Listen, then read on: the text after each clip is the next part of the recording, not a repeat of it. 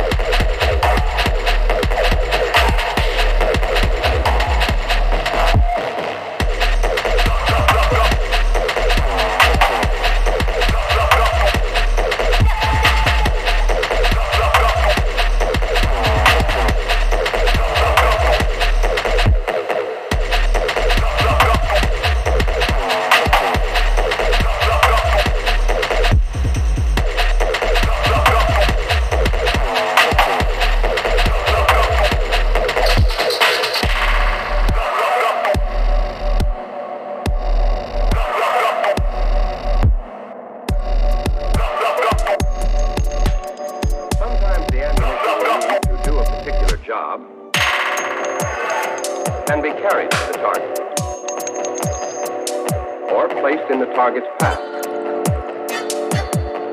Sometimes it can be dropped on the target. But in most cases, it has to be fired.